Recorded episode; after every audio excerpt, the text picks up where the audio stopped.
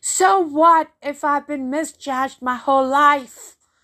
So what if people were misinformed about my characteristics?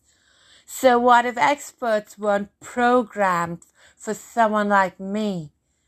So what if I had to use epithets or blow everybody's cover? Because I saved democracy without breaking the law. That's what.